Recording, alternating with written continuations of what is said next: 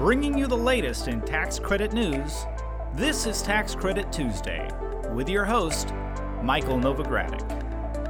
Hello, I'm Michael Novogradac, and this is Tax Credit Tuesday. This is the June 14th, 2022 podcast.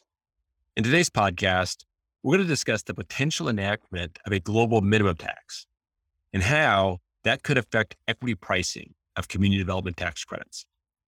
Now, those of you who listened to last week's podcast new markets tax credits and target populations, you might be thinking that this podcast was supposed to be about lease accounting. Well, we pushed back the lease accounting podcast one week so we could discuss the global minimum tax this week and its potentially far reaching adverse consequences. Many listeners to this podcast may not be aware of international efforts to ensure major global companies pay a minimum level of income taxes. Still others likely have heard of the issue, but are unclear of the potential sizable, damaging adverse effects on community development investing. I'll begin the podcast by providing an overview of international efforts to enact a global minimum tax. Then we'll get into more discussion with my partner, Brad Elphick from our Atlanta office as the steps we can take, steps we are taking to attempt to mitigate the potential adverse effects. The global minimum tax proposal is being led by the Organization of Economic Cooperation and Development, the OECD, and is part of a two pronged plan, a plan that more than 130 countries have agreed in principle to support. One prong of the plan, which the document calls a pillar, would allow governments to tax the world's largest and most profitable firms based on where their goods and services are sold rather than where they are based. The second pillar is what we're going to discuss today. The second pillar, or pillar two, would create a system to ensure that large multinational enterprises pay at least a 15% minimum tax on book income. Now, the enforcement mechanism is a unique and creative idea to ensure that all countries are incented to adopt a 15% minimum tax, the proposal includes what is referred to as a top up tax. Under the proposal, to the extent a company has income sourced to a country that does not have a minimum tax rate of 50%, other countries are allowed to charge a top up tax such that the multinational is paying a 15% tax rate in each country in which net income is sourced. In short, countries that adopt a plan would charge additional taxes, a top up tax on the net income of a multinational that is sourced to countries that have not adopted the minimum tax. This top up tax concept creates an incentive for non compliant countries to comply so that they can claim the tax revenue that otherwise would be claimed by other countries. By at least one estimate, the global minimum tax proposal, if enacted, would generate about 150 billion in additional tax revenue across the globe. So, where are we in terms of implementation? Well, it hasn't been implemented yet. But last December, a 70 page model rules document was released. And then in March of this year, just a few months ago, a 228 page commentary on the model rules was released. Now, by rough analogy, you can think of the model rules that were released last December as equivalent of, as, of a statute. And you can think of the commentary that was released in March of this year as the somewhat equivalence of regulations. And as of today, we next expect additional implementation guides to be set forth by the OECD, and the European Union is considering approving the package. Now, the goal is to have the rules take effect in 2023, though that date appears to be slipping. And I should also note, in addition to the European Union considering approving the package, maybe by the end of this month, more likely in the coming months, the US is also firmly behind adoption of these rules. Now, with that as background, let's turn to how a global minimum tax rate of 15% could affect investment in community development tax credit equity. As noted, the goal of this international effort is to ensure that corporations pay at least a 50% tax on book income.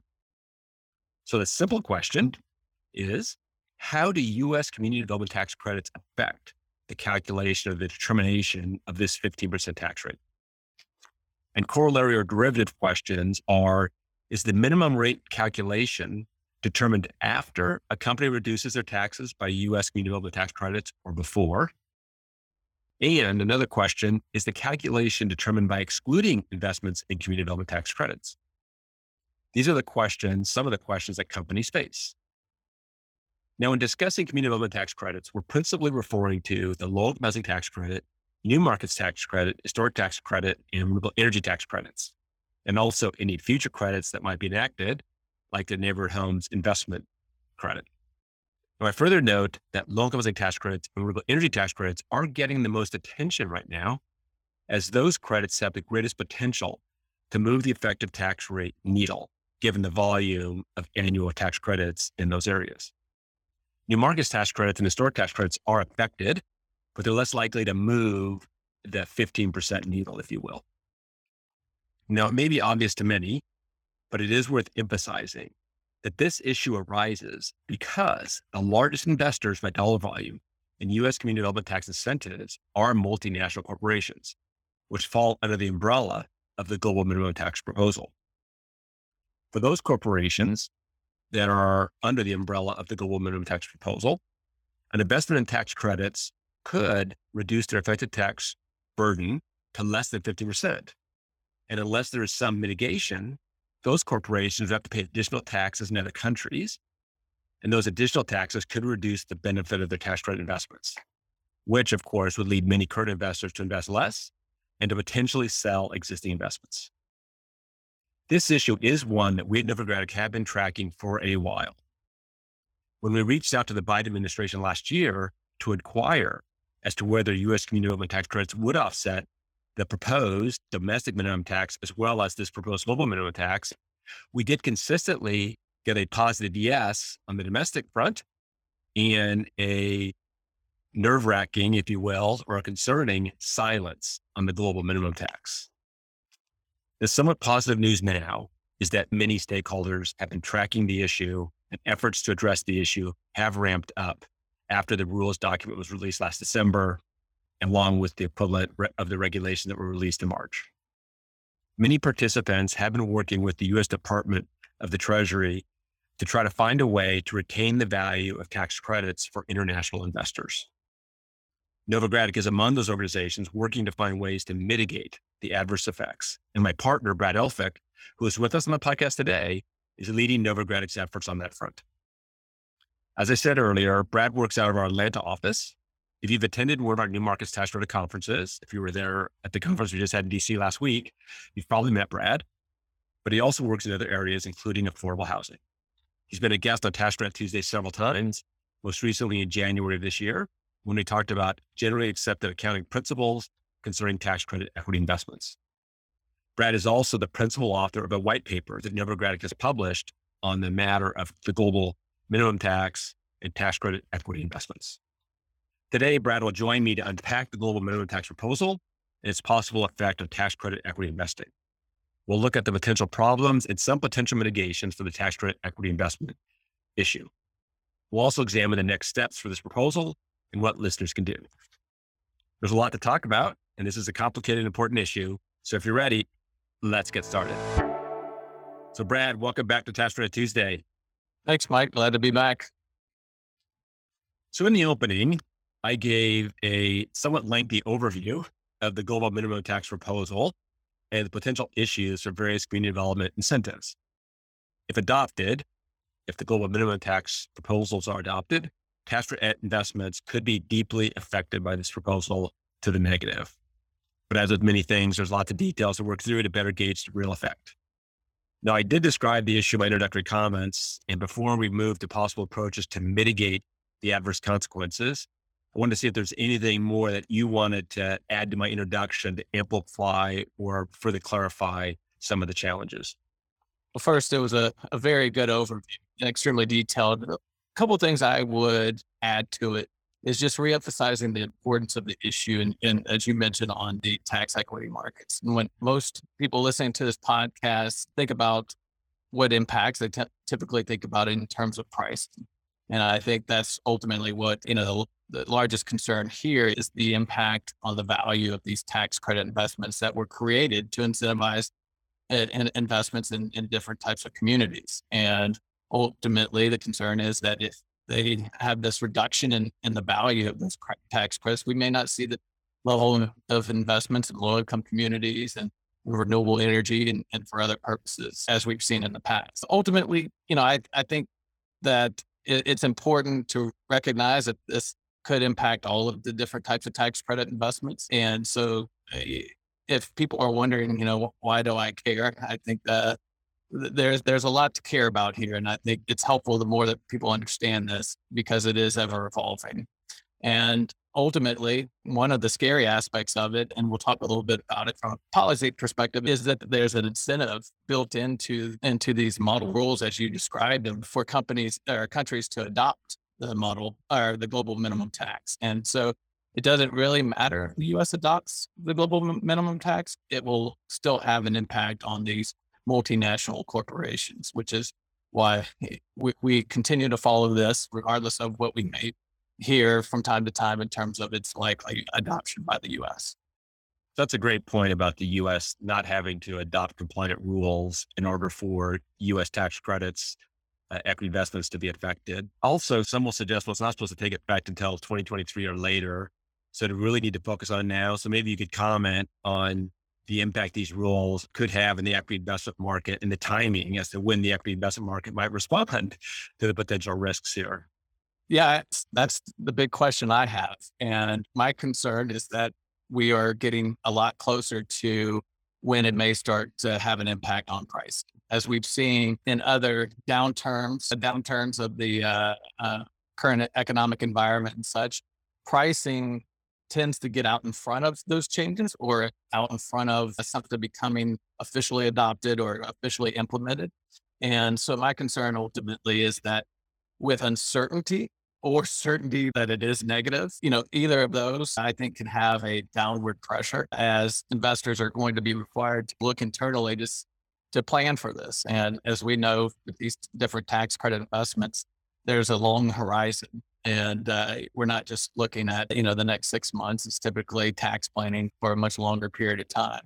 And so you know i, I think that's my my concern is, is related to that uncertainty and its ultimate impact. So with the implementation potentially being in 2023 maybe we can talk about that later whether or not i actually think that's when it will happen but um, as we've seen with any kind of tax changes even mm-hmm. domestically here in the us the the closer you get to the end of the tax year or even after the tax, it, it, becomes a lot harder to prepare for. And so there there would be a significant burden, I think, as the longer that this goes and gets closer to this potential implementation year.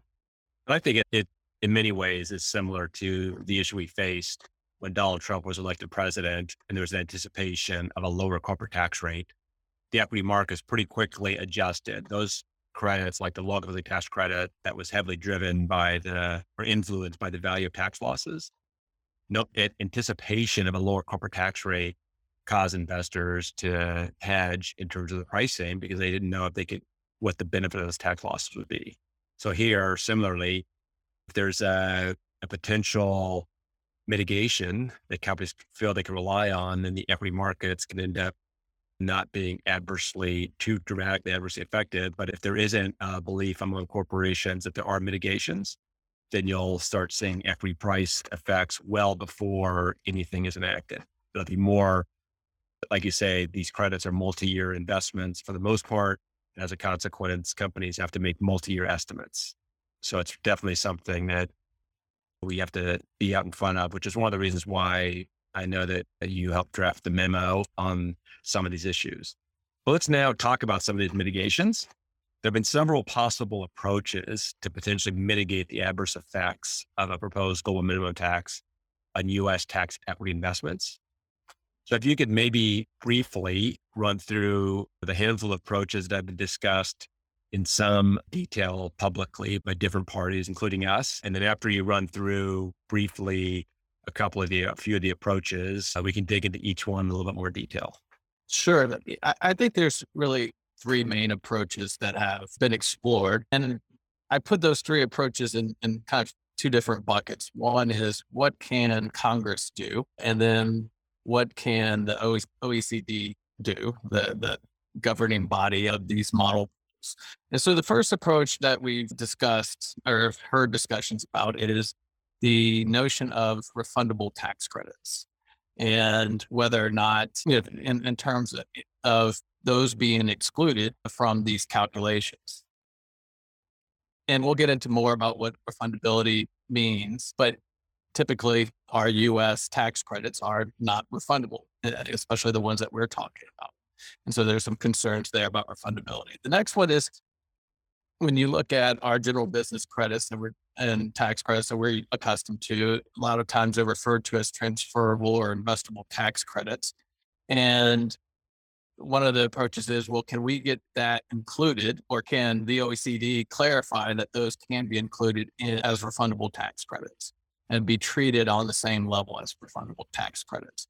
Now, that would be one that would require most likely a, a change by the OECD, possibly a, a rule change, which would be, I, I, believe, much harder at this point, or potentially in the form of guidance. But it's un, unclear at this point as to exactly how that could occur. But then there's the third one that has probably gotten the most attention, which is a an approach that looks into the rules that have been drafted and finds a way to mitigate them. And this is what we commonly refer to as the equity investment exclusion approach. And that would be one where, in order for these multinational corporations, these investors to get comfortable with, would need additional guidance from the OECD. Brad, thank you for outlining the three broad categories refundability, transferability as the equivalent of refundability, and the equity investment exclusion approach. Now, let's dig into each one in a little bit more detail. And let's start with the refundability option. Under this option, tax credits have to be refundable within four years. And if they're refundable within four years, in substance, not just in theory, then they get a more beneficial treatment in terms of the tax rate calculation. Now, as you noted, in order for that to happen, legislation have to be passed in the US to make these various tax credits refundable. And obviously, the president would then have to sign that legislation. So, if you could share with the listeners how practical uh, that option is, both from a political perspective, a policy perspective, and a budgetary perspective. I, I think I can say pretty confidently in, in terms of all three of those, it's probably the least likely uh, as you've alluded to, changing the, the current tax credits as we have them to become refundable would be a, a, a major sea change. And I think trying to get Republicans and Democrats to agree on that in the current political environment and we can we don't really have to get into what the current political environment is but it's not one necessarily of a lot of bipartisan efforts so in order to get a legislative fix of that nature i think from a uh, political perspective would be very difficult i think that there's a lot of arguments for why it would not be a favorite from a policy perspective either there have been many discussions over the years about why the current form of tax credits is a better model than having refundable tax credits. So I think that from a policy perspective, when you talk about abuse, potential abuses, and, and government's ability to essentially reclaim any funds that were provided through that kind of structure, I think would be, be a, a hard sell. And then if you did have refundability, refundable tax credits, that would be an immediate additional uh, cost to the federal government which would, I think, be not insignificant. And, you know, question is the money really even there to, to change these tax credits to become refundable? So, you know, when he's asked from a political policy and cost approach, if I'm putting them on a spectrum, I'm putting them on the end of least likely to occur. I certainly agree with that. As our listeners probably could tell the way I framed the question. I will also note that initially Treasury and the White House's response was to go down the refundability approach. And for the reasons that you outlined and I outlined in my question, it, it wasn't a very pragmatic answer. I will note in terms of the policy behind refundability, there's definitely large support for creating a refundability aspect to say renewable energy tax credits. And, you know, we at Novogradac are supportive of those efforts. But when we talk about policy benefits of refundability or lack of refundability across all tax credits, that's a more challenging uh, question. And certainly one that ought to be the sole refundability question ought to be driven by policy reasons. It ought to be driven by the fact that there's some international, you know, general business or minimum global minimum tax or some other cost considerations. It ought to be policy wise. Is this the preferred option? I mean, that should be what was what leads the debate, not some of these other issues. But let's. I, I would just add one thing too about the the kind of political landscape and and your note about that was an initial reaction uh, was well, let's just make them refundable since that is included in the model of rules. And I think that just highlights the level of concern that we've had for a while and the concern of how much attention has been paid to how these model rules may impact the tax credits and tax equity investments. Right. And the fact that that was the first response, I think, or one of the initial responses just shows, in my mind, uh, kind of some parties being late to, to the analysis here. And again, is probably why I think that from a political perspective, it's, it's the least likely uh, outcome.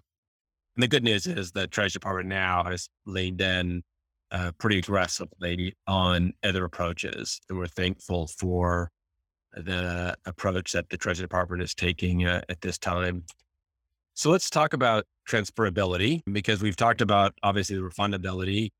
And there is also the notion of saying, well, if refundable tax credits are treated differently and not as adversely affected as uh, general business tax credits might be, subject to these other approaches. The fact that you have investable credit, they're not technically transferable, but they're investable where a party is entitled to the credits and they're able to bring in investors that in essence give them equity for the benefit of those uh, tax credits as well as other tax incentives along with you know a economic interest beyond the tax benefits that's pretty close to being refundable in the sense that they're investable and they're not technically transferable, but the economic benefits are from the standpoint of the project that needs the capital. They're getting the economic value from those incentives in terms of cash. So, how practical is this notion of saying, well, well, we're going to get the transferability aspects of these through investability treated as equivalent to refundable? I, I would say that it it is a, uh, a little more likely than having Congress change the current tax credits to becoming refundable. However, I think when you look at these model rules that have already been published, the iron has been struck in terms of the framework. I think that there are a lot of positions that, well, if you wanted transferable or investable credits counted the same as refundable credits, the US should have negotiated that before the model rules came out. There was an opportunity. And with the notion that you have uh, a lot of other countries that have essentially signed on to this notion of refundable credits being excluded, and that it may not have ever been the intention for it to include the types of tax credits that we're describing. I think it becomes a, a lot harder sell to get them included at, at this juncture. I'm not saying it's yeah. it's it's impossible, right. but it's yeah. a little bit harder. So it's it's still a heavy lift, but not as heavy a lift as the U.S. Congress making credits refundable. And I did want to also say, for the benefit of our listeners, I should have said this at the opening. A lot of the ways you and I are describing matters from a purely technical perspective could be subject to critique, but we're grossly simplifying a lot of these issues as a consequence, some of our language out of context could be could look at and say, well, that's not quite right. And we recognize that. It's just it's a difficult topic to address in a short forum like this. And one example of that that Brad's aware, is Brad just mentioned, that you would exclude qualified refundable credits. You don't technically exclude them when you walk through the calculations, as Brad knows, but it gets a more favorable treatment that sometimes you might colloquially think of as being excluded or not as as not being adversely affected because of the way in which they're treated. So just know that as you're listening to this podcast, that we're taking a lot of uh, colloquial shortcuts, and that's something that is inherent in an oral conversation versus a written conversation. And when you read our paper, you'll see a lot more of the, the you know more specific non-colloquial discussion. so let's uh, turn now to the the sort of third option approach that's currently getting the most attention.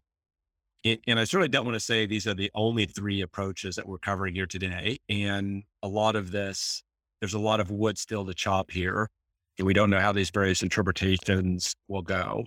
And I also don't want to suggest that the interpretations that we're discussing here are the only ways to interpret the rules. These are reasoned interpretations, but they're not the only possible interpretation. And that's one of the reasons why we have a whole discussion that we're going to go into in a bit about the what more we need from the OECD to build out and reinforce uh, these interpretations, or let us know that these interpretations aren't accurate, so we can act uh, accordingly. Because what's most important is that we know how every country is going to treat these investments, so we know you know what the impact will be for investors, and that might help inform to what degree the U.S. support these rules uh, as they're being expressed.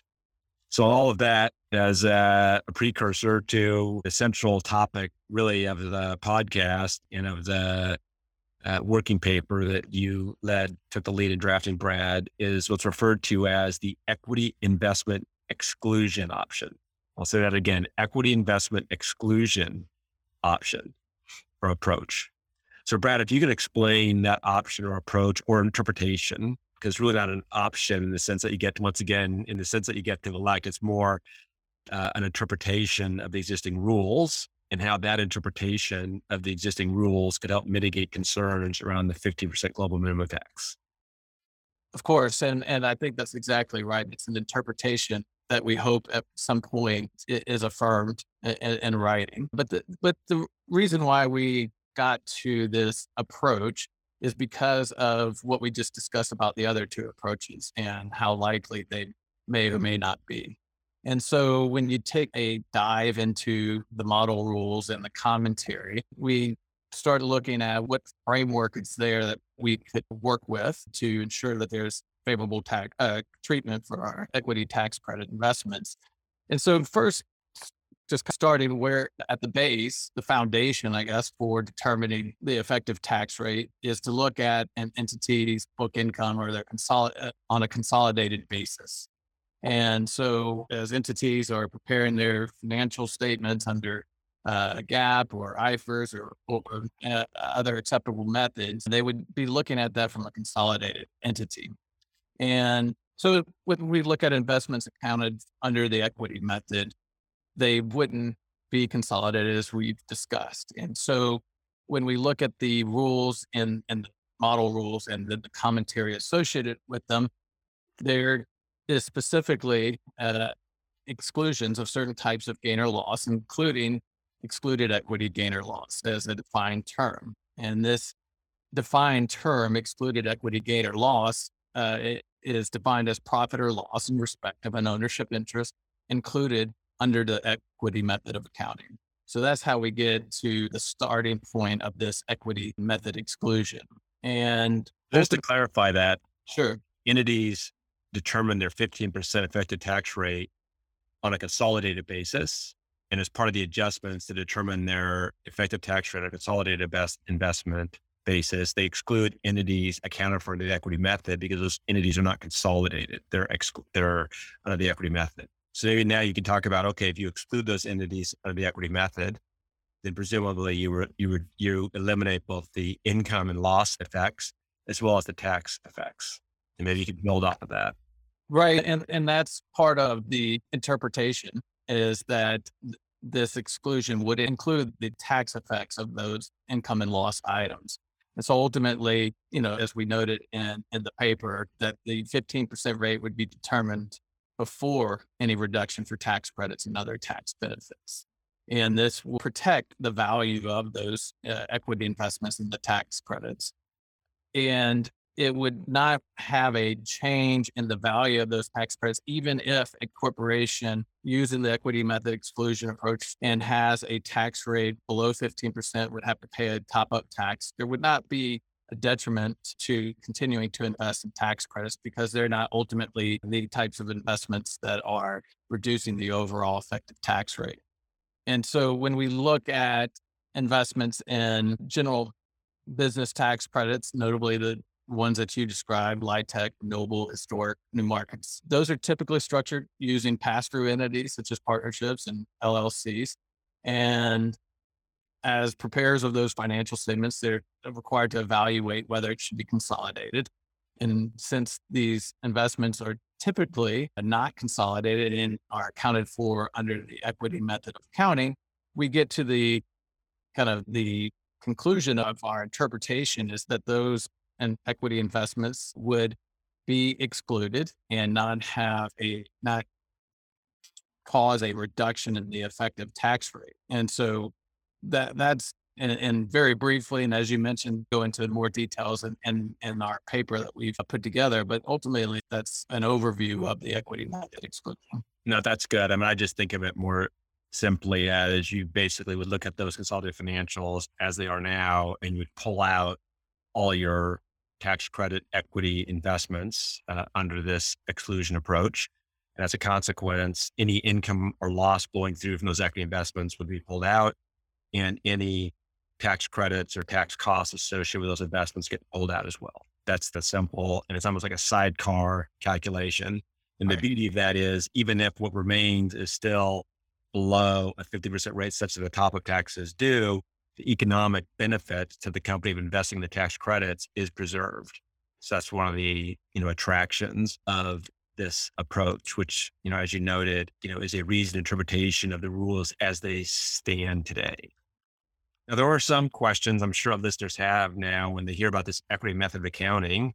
And, you know, they'll say, okay, I understand the equity method of accounting. I understand that under the uh, model rules, they generally speaking get excluded.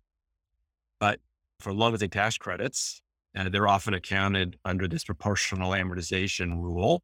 Uh, and we don't need to go through the details of how that rule works. We can assume the listeners know what it is. And then there's also with renewable energy credits, there's this hypothetical liquidation at book value or HLBV rules. And the questions I know that we've gotten is to what extent is proportional amortization or implementing HLBV rules, what extent are those treated as equity method of accounting such that they would qualify under this equity method of accounting exclusion? Sure. And, and, and I think the important thing here just to note is that both of the, the proportional amortization method HLBV are all codified uh, subsets of the equity method under US GAAP. And so when you go in to look at the codification of, of equity method, you can dive into to it and find proportional amortization in HLBV. And so as you mentioned, it's still a question of, you know, okay, that's great. The concern is that what everyone who created the model rules and understood and intended. And that that's ultimately why, in addition to the guidance about the equity method exclusion and getting our interpretation affirmed, was would be the best case is also to affirm that equity method as understood under US GAAP uh, includes proportional amortization and HLBV. And so we think that there's because of them being subsets, that should be the reasoned interpretation. So thank you for that. And once again, I would uh, direct our listeners to the memo uh, that we have or the uh, paper that we have on our website dealing with these issues, because there has been a lot of positive commentary uh, coming from the OECD and Treasury officials and the like with respect to these interpretations. So there, you know, it, it does appear that you know many agree with this analysis. But one question that has come up that you and I have discussed quite a bit, Brad, is what's called the joint ventures rule. And the equity method exclusion approach basically takes away the equity method or the investments accounted for in the equity method out of this determination of the 15% minimum tax rate. But then there's this joint venture rule that has some potential separate application to uh, investments accounted for under the equity method. So maybe you could explain you know, when the joint venture rule kicks in, what types of entities are subject to it, what it's intended to do, and you know how that might apply to uh, tax credit investing in the U.S. Sure, and then I think it is important to start with what is a joint venture, and a joint venture is one in which an entity has fifty percent or greater ownership interest and, and rights. And the concern was, and I think the intention for the joint venture rule was to prevent companies uh, from shielding income from this global minimum tax by forming entities in low tax jurisdictions and then excluding the income from such entities under the equity method. And the so when when we look at that as a, as a preventive measure focused on companies moving their income to low tax jurisdictions, well, we have to also look at okay, well, if we have companies that are making these investments typically at 99% or some very high percentage over 50%, would those be considered joint ventures and preclude those entities from using this equity method approach that we described? Not really preclude, they would cause the joint venture itself to uh, be subject to the rules and they could end up at, so that it's not so much exclude or not exclude. It's more that there's a whole set of ways in which the global rules apply to joint ventures that cause the investor in the joint venture under the equity method to pay uh, to be subject to a higher uh, top up tax. But I think the key is exactly. the key, as you as I know you're about to say, is that the U.S. Uh, isn't considered a low tax jurisdiction, so the joint ventures need to be operating in a low tax jurisdiction. So even if they are joint ventures, the, the general view is that since the U.S. isn't wouldn't be considered a low tax jurisdiction, the rules wouldn't have adverse effects. And there's other analysis as well with respect to joint venture rules. But I I feel like those are probably the two keys that lead us to get past the joint venture rules. And if those analysis isn't enough, there's additional backup analysis or other potential ways in which you would view this to not have an adverse effect. Is that right. the sale to adventure rules, or should we move on to? Yeah, no, I think yeah, you, you're exactly right. I was getting to the point that after at the end of the day, we're the U.S. is not a low tax right. jurisdiction, and that's the probably the most important part when we we're looking at these joint venture rules. So the other issue that's come up is the portfolio shareholdings, and maybe you could describe what a portfolio shareholding is and what the concern has been, and then the fact that this issue probably isn't too, doesn't have too dramatic an impact, irrespective of the answer. Sure, a, a portfolio shareholding is an ownership interest in it that carries rights to less than ten percent of the profits, capital reserves, or, or, or voting rights. And when simplified, I think the overall rules were intended to include anything consolidated except and exclude everything else, like those investments accounted under the equity method, except for when you there are joint ventures, as we discussed before, and portfolio shareholdings. And so because of this kind of concern, similar to joint venture rule, is a notion of, well, does this somehow capture any of the types of investments that are made for tax credits.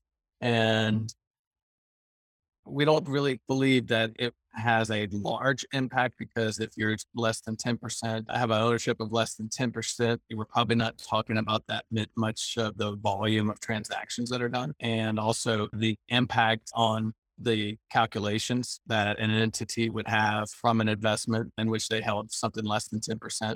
So ultimately, I think there is an, a question about portfolio shareholdings and the ability, if you do fall under this portfolio shareholding provision, of whether uh, of how the equity method exclusion would be applied. Right. Um, so thank you for that. And the, as you mentioned, the key point here is that the portfolio shareholding rule kicks in when you have less than 10% of the profits capital reserves or voting rights in a given you know equity investment or in a given investment, I should say, that may or may not be accounted for under the equity method of accounting. And we don't think it should be that significant to uh, investors because if you're investing at that level, it's probably not having that dramatic an impact on your effective tax rate anyway. And as you noted, it's unclear to what extent, if you're accounting for it under the equity method exclusion rule applies. You know, at a at an initial reading, the answer is yes. Whether or not a final reading yields that same answers TBD. So let's turn now. If I'm an investor or project sponsor, I'm concerned about how the global minimum tax might affect my ability to invest. or my ability to raise tax credit equity. Maybe describe some of the next steps. And I ask it in a way that says, you know, if I'm concerned, but I think every investor or project sponsor should be concerned. so they should be asking, you know, so what are the next steps here in terms of, you know, in terms of getting mitigations to the potential adverse effects. So equity investing isn't notably affected.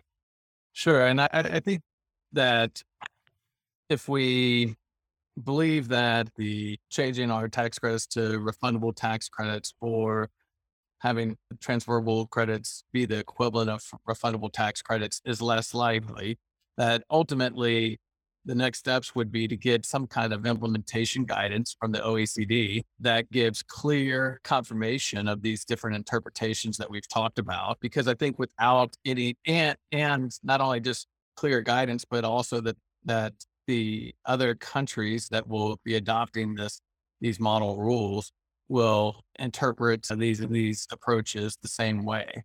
And if they don't agree with that, that it would be better for companies to know that now. And I think that overall, yeah, obviously we want uh, the guidance to come out to to affirm this, but one way or the other, I think it's important for us as involved in raising tax credit, tax equity, and or investing that this guidance is known and understood. And it's unclear, as you can imagine, with 136, 130 some plus countries. There's lots of different opinions on some of these issues. And when we get into the notion of how this may impact US tax credits, other countries may not have had the same understanding or interpretation that we have come up with. And so the importance of countries ultimately getting on board and adopting that same in, interpretation is, is, an important next step. If there is a favorable guidance, I think that will do, will have a very positive impact in terms of the concern that investors have had on the global minimum tax and its impact on tax equity investments. So that I think that in our memo that we've put together, we focus a lot on that guidance that is needed because I think that that's the you know a a path forward to preserving the value of these tax credit investments. I would encourage uh, our listeners to download the working paper, and we'll link to the course, in our show notes. But if you also just uh, Google Novogradac Global Minimum Tax you know, equity investments or something like that. It'll take you there. I'd encourage you to download the paper and share it investors that you work with, you know, syndicators that you work with that are raising money from uh, investors that are likely to be subject to these rules if they're enacted, and also share it with your members of Congress in Treasury and express your concerns. Uh, and I also think, as I know that you do, that it's critical that we get very clear guidance from the OECD as to the uh, application of this equity method exclusion analysis to U.S. community development tax credit investments. It's very important that there be clear guidance here. So when this gets administered, if it does get enacted across sufficient number of countries, that individual countries don't start interpreting it differently. We run the risk that we get unclear guidance from the OECD and then individual com- countries start treating this differently and then we get a few years down the road and suddenly companies are losing some of the value of their tax credits. And it's too late for us to adopt a different rule or a different approach. So it's very important that we get this very clear understanding. One of the ways to do that is through circulating our sort of working paper so that the issues are clearly stated, the analysis is clearly stated, and others can either agree and say, we think this is the correct interpretation, uh, or disagree and say, we don't think that this is the correct interpretation. We think this or this should be changed. So at least we're all aware of that. Yeah. And I think that the socialization efforts that have been taking place have borne some fruit already when you look at the public comments that Treasury is making now versus before. They're they're definitely appears to be a greater understanding and appreciation for uh, the need to get that type of guidance. And then there's also been some good public comments made by the Secretariat of the OECD about some of the questions, which is all great, but it also needs to end up, as you said, in clear, concise guidance that leaves little room for interpretation by all of the other countries. An example would be particularly attractive. So thank you for participating here today, Brad. This is probably a little bit longer podcast than we typically do, but this is an issue of such wide application and such, you know, potentially damaging effects that it's really worthy of the time that uh, you've given it and our listeners have, those that have stayed with us for the full podcast. Before we wrap things up, I just wanted to see if there's anything else that you think you wanted to share with the listeners. No, I think that's it. It's an important issue. It's a it's an ongoing issue. It's an evolving issue. Who knows? We may be getting on another podcast in a couple months to give more updates uh, yes. on this issue. But no, I think we've uh, covered a lot here today in right. a short period of time. Great. Thank you, Brad. And please do stick around, Brad, for our off mic segment of the podcast where I get to ask you some fun questions that aren't directly related to tax incentives. Uh, and I'll provide Brad's email address in the show notes. We'll also provide a link to that document. And I'd encourage you uh, to reach out to Brad. And if you're not already a member of our new market tax credit working group, our you know GAP uh, working group, or a number of our other working groups that encourage you to join one of our work, one or more of our working groups as well. We're able to use the some of the revenue from our working groups to help fund efforts like this one here. So any support you can provide uh, one of the working groups, we'd appreciate it. So to our listeners, please be sure to tune into next week's episode of Tax Credit Tuesday. My partner, Frank Buss from Dover, Ohio, he'll be here to discuss that Financial Accounting Standard Board's new lease standards that were implemented January 1 of this year. These new lease standards can have a major effect on any business uh, with an operating lease, and we'll break down the consequences for different tax incentives such as renewable energy, the new market tax credit, historic tax credits, and local domestic tax credits. So it's a podcast you want to make sure that uh, you listen into, and obviously make sure that your CFO and uh, controller are listening into as well. You can make sure that you're notified of that episode and each week's episode by following or subscribing to the Tax Credit Tuesday podcast. Go to www.novoco.com slash podcast to subscribe to and stream the show on our website. You can also follow or subscribe to Credit Tuesday on iTunes, Spotify, Google Podcast, Stitcher, and Radio Public. Now, I'm pleased to reach our off mic section where listeners can get some off topic advice and words of wisdom from our podcast guests. So, Brad, I'll start with you know, this podcast being a great example of the need to stay aware of changes in your field. So, I thought I'd ask you beyond Credit Tuesday podcast, uh, how do you keep updated on what's happening, what's changing in the areas that you work? Well, you, you took the words right out of my mouth by saying I on Tax Credit Tuesdays. But I, I, think I'm fortunate to be in a field and, and at a business that focuses on the ever changing landscape.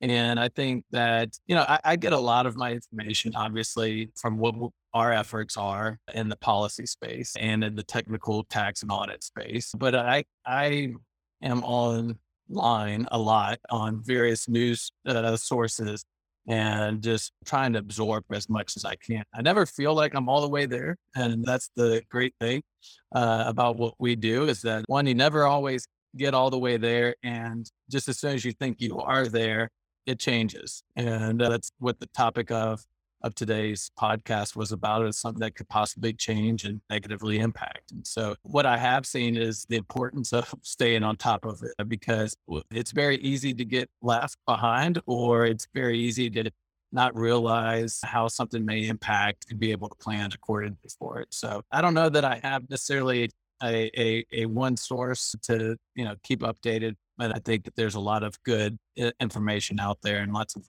various opinions on information that I try to draw from. No, that's all uh, very good.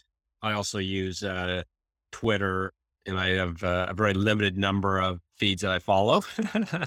so I, I, like Twitter a lot. so I find Twitter can be a way of getting some pretty targeted information areas of your practice. If you curate well who you follow, you right. curate well who you follow, it's not quite as uh, useful. So concerning your job, what do you know now that you didn't know 10 years ago, but wish you knew 10 years ago? You know, I, I think that's a hard one. I, and I think I I might have said something to this effect on one of our uh, off mic sections. I think every year I get a greater greater appreciation for relationships, especially professionally. It's very easy to say that accountants aren't the most extroverted people and you know have a hard time talking to people but i think it's definitely an important part of what we do being able to convey difficult topics but also to develop you know working relationships. I think that when trying to grow my business and my expertise i tend to get those from those who i have closer relationships with. And so that's that's why you do see me at a lot of conferences and visiting lots of clients because i am trying to cultivate and maintain relationships. But obviously, it's a very important aspect of your personal life too. And yes. I think finding a balance so that you don't sacrifice personal relationships because of your professional desires or vice versa, I think is something that I probably didn't have a great appreciation for 10 years ago or 20 years ago when I've been going down this this path. Well, certainly COVID uh, and the lockdown truly enhanced one's appreciation for the value of uh, personal non-Zoom relationships. I miss everybody. we haven't been able to see in person. It was good seeing so many people this uh, the last week in, in DC. Yes, it for was. Markets conference. Yes, it was. So the third and sort of final question I wanted to ask you is, you know, now that we're nearing the midpoint of the year, in terms of like goal setting, a lot of people set up, you know, calendar year goals. So that would mean you were getting towards the mid middle of the year and it's you know time to be revisiting them. So how do you yourself track goals and when do you revisit them and make adjustments? Tell me a little about your well how yeah little goals play in your life beyond lacrosse goals. Right.